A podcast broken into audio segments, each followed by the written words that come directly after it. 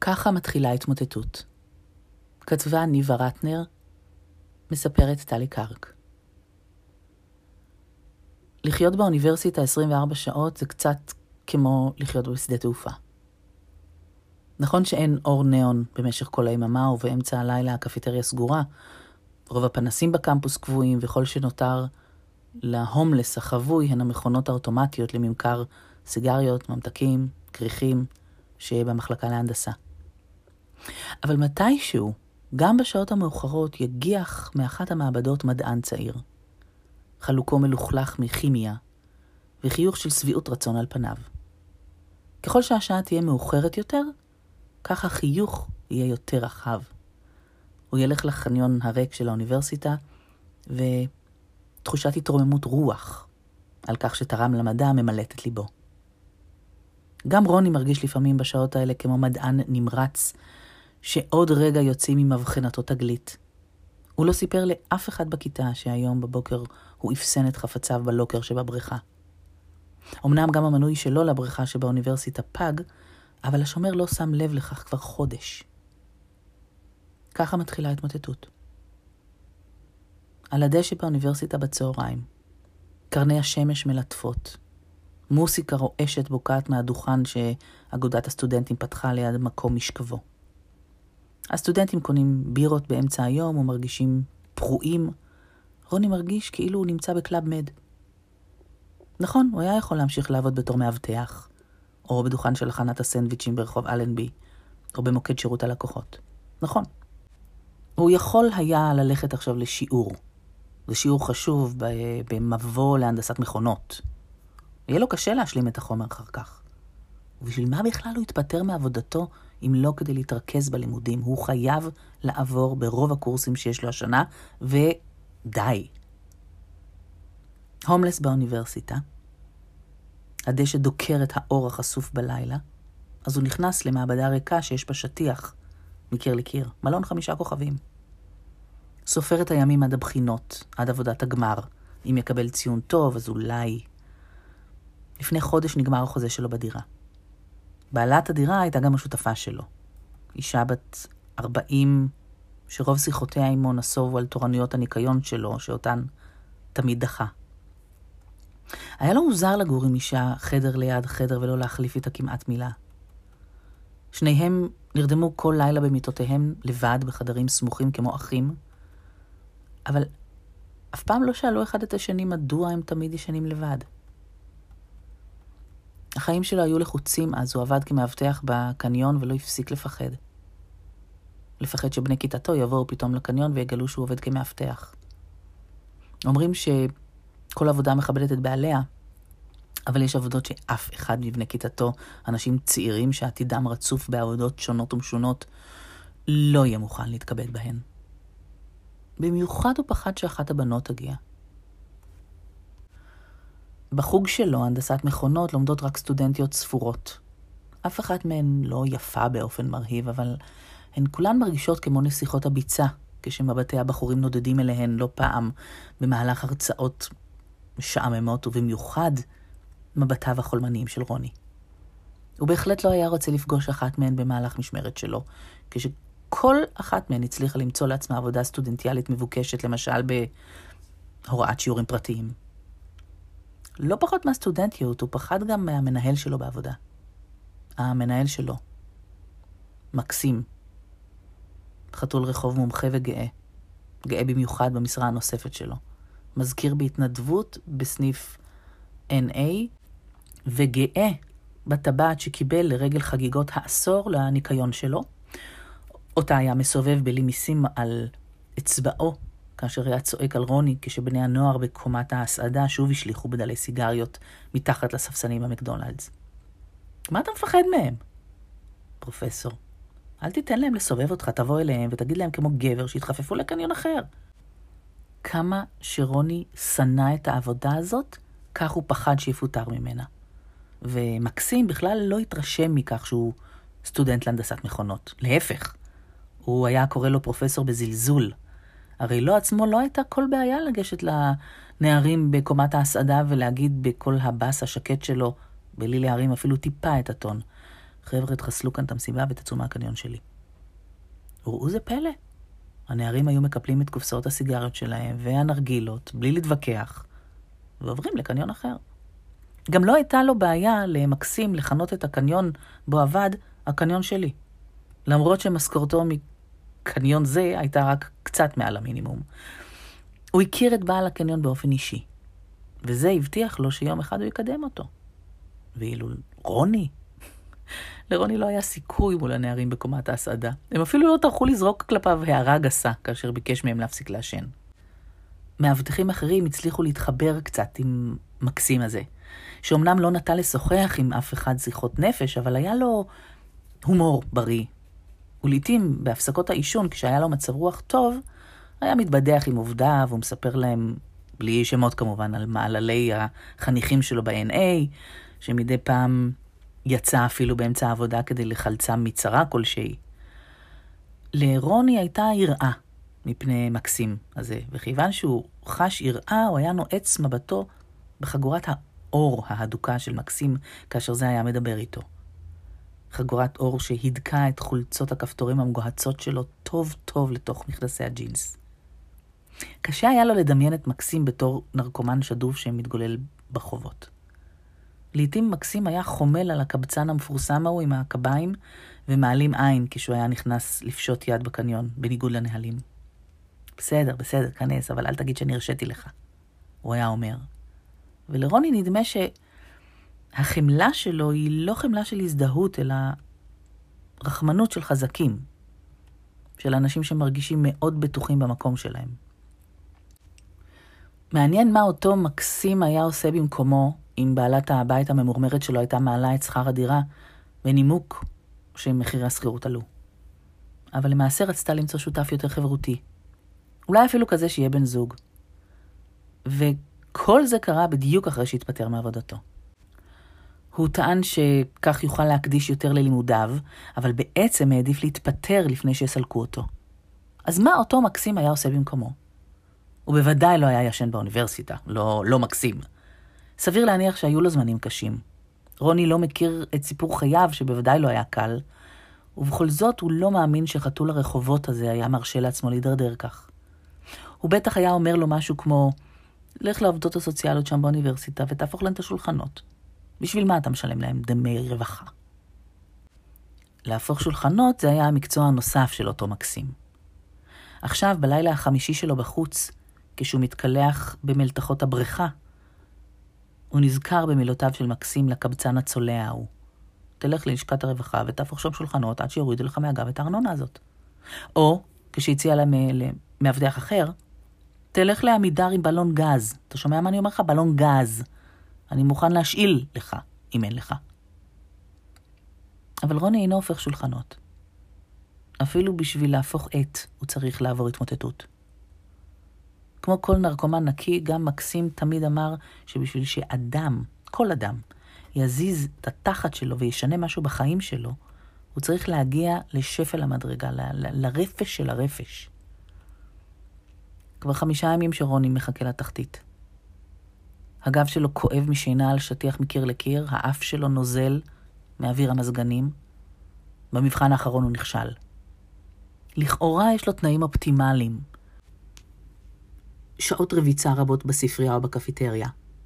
לידו חבורות סטודנטים מול מסכי מחשבים ניידים או ניירות מרשרשים.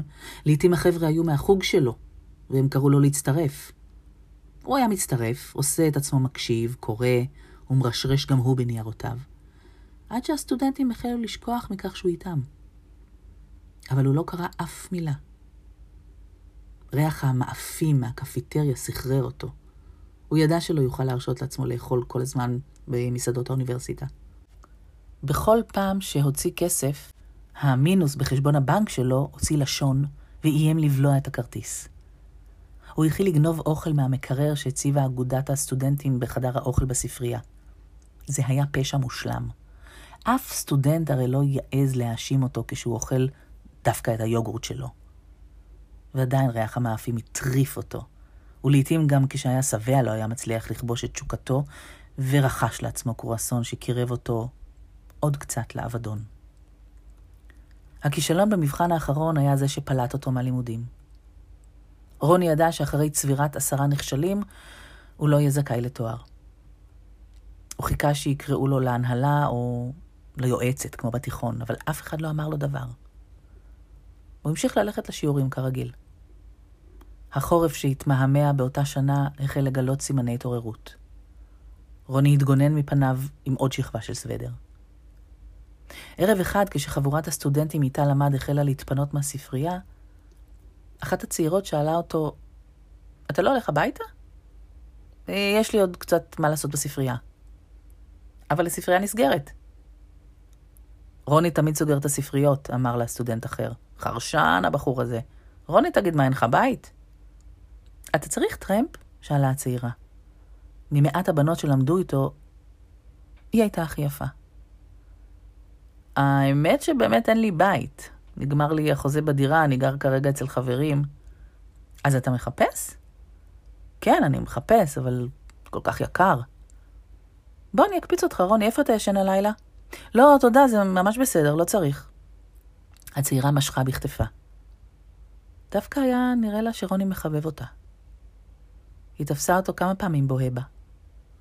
הוא בחור מאוד מוזר, תמיד סוחב תיק כבד על גבו, דומה לנמלה בטיפוס אינסופי.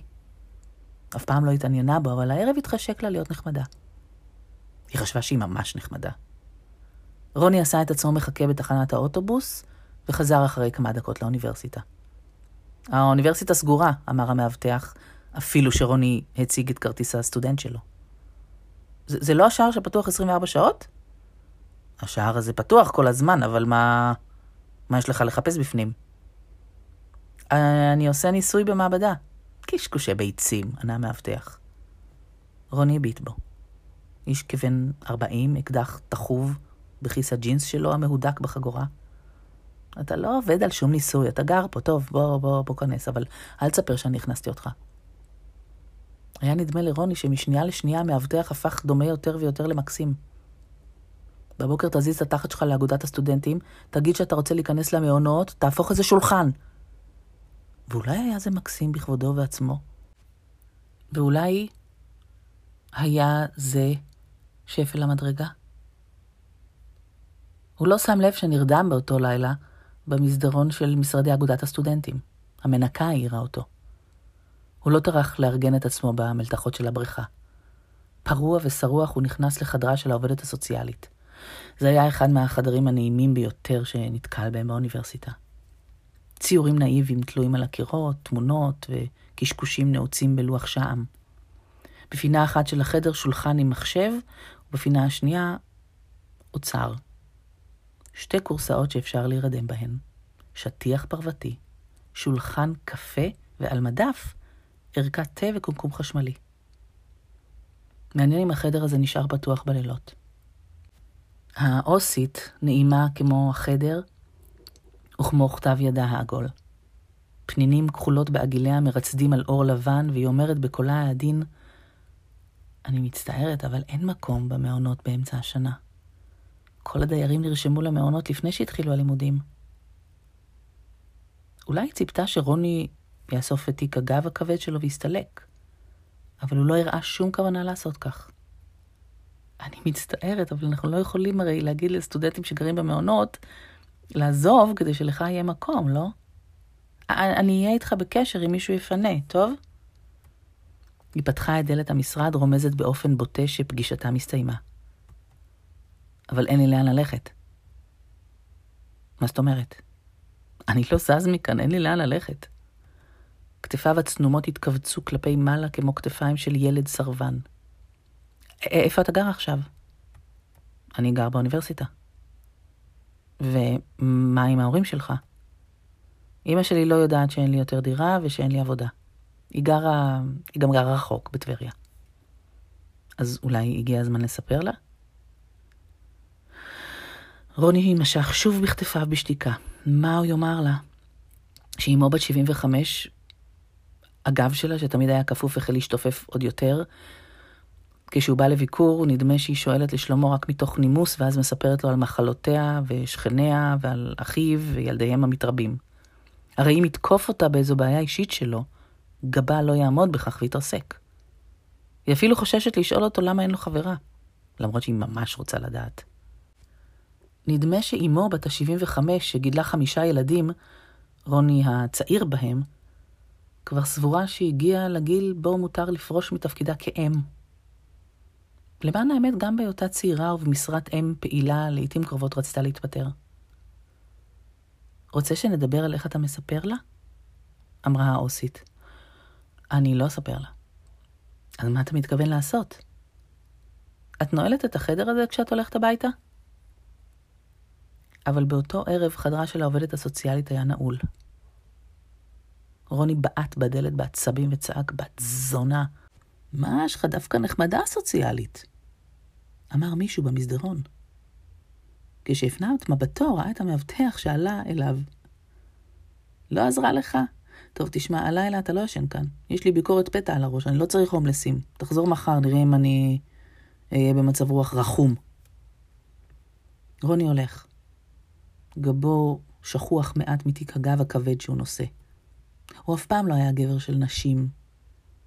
הן הסתכלו עליו מלמעלה כעל ילד מסכן. הוא היה נמוך אפילו מרוב הנשים שהכיר. תמיד נדמה לו שהן מצקצקות כמו אמו ואחיו. נו, רוני, מה יהיה איתו? הלימודים היו עבורו גגון ברחוב גשום. בלעדיהם באמת מה יהיה איתו. אבל כעת חשב שאולי הם יותר מדי עבורו. בכל זאת הוא החליט לישון בתחנת האוטובוס שליד האוניברסיטה. הוא יוכל להביט כל הלילה באורותיה שאינם קווים אף פעם, ולהרגיש שהכל עוד אפשרי. הוא רק התארגן קצת על עצמו, התכסה במעיל, התפרס על הספסל. בבוקר יגנוב פיתות מהמשאיות שפורקות ליד מתחם המסעדות בקמפוס.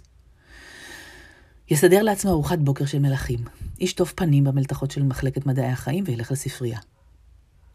הוא פרס את חוליות גבו על ספסל המתכת של התחנה. הכל יהיה בסדר, לחש לעצמו. הוא צריך ללמוד בשקט עם בטן מלאה, הוא יעבור את זה. הוא ניסה להרפות את איבריו כמו שלמד פעם, דמיין את המנוחה מטפסת מציפורן הבוהן למעלה. פתאום תקפה אותו בהלה. הרבה סטודנטים מהחוג שלו עוברים בתחנה הזאת בבוקר בדרכם לאוניברסיטה. הם יתלחשו עליו בכיתה, אחר כך ידברו עליו גם בעבודות שימצאו, לא יהיה לו שום סיכוי למצוא עבודה, מה, מה בכלל לכתוב בקורות החיים? אפילו כתובת לכתוב בקורות החיים אין לו. אולי גם אחד האחים שלו ימצא אותו כאן? אח אחד שלו קבלן עבודות עפר. גם ברמת אביב עושים עבודות עפר. ואימא שלו, מה תגיד לשכנות ששואלות אותה מה עם רוני? מה היא תגיד? היא עדיין תגיד שהוא סטודנט להנדסת מכונות? הוא יכול היה לקום וללכת משם. אבל העייפות והאורות המרגיעים של האוניברסיטה ריתקו אותו למתכת. הוא כיוון את שעונו לשעה מוקדמת, אבל כשהשעון טרטר הוא ניתק אותו. מיטת המתכת קראה לו להתמסר אליה. הוא יכול לישון עד מאוחר, הוא לא צריך ללכת לעבודה, הוא לא צריך לדאוג לשכר הדירה, הוא יחיה חיי חתול. ישתה מים בשירותים הציבוריים, יישן במקומות חמים. אם כבר התמוטטות, אז עד הסוף. הסטודנטית הכי יפה בחוג להנדסת מכונות מיהרה בבוקר לאוניברסיטה. המרצה בשיעור הראשון לא מכניס סטודנטים מאחרים לכיתה. בתחנת האוטובוס ישן הומלס. היא לא העיפה בו אפילו מבט.